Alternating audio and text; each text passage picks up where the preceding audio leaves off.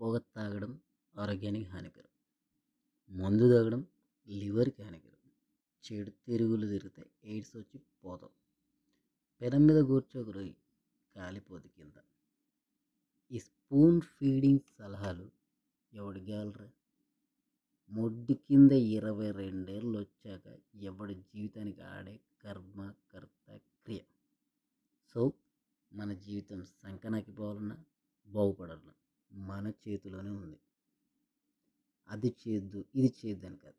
ఏది చేసినా ఒక ఇంటెన్సిటీ ఒక కేరింగ్తో చేయండి. అప్పుడు నువ్వు అందరికీ తోపులా ఉంటావు. అంతేగాని అన్నీ మూసి కూర్చొని ఇదే చేయాలి అదే చేయాలని దద్దోజనాలు తినుకుంటూ కూర్చుంటే పూటల ఒబేసిటీ వచ్చి పోతావు. జిందగీ చాలా చిన్నది.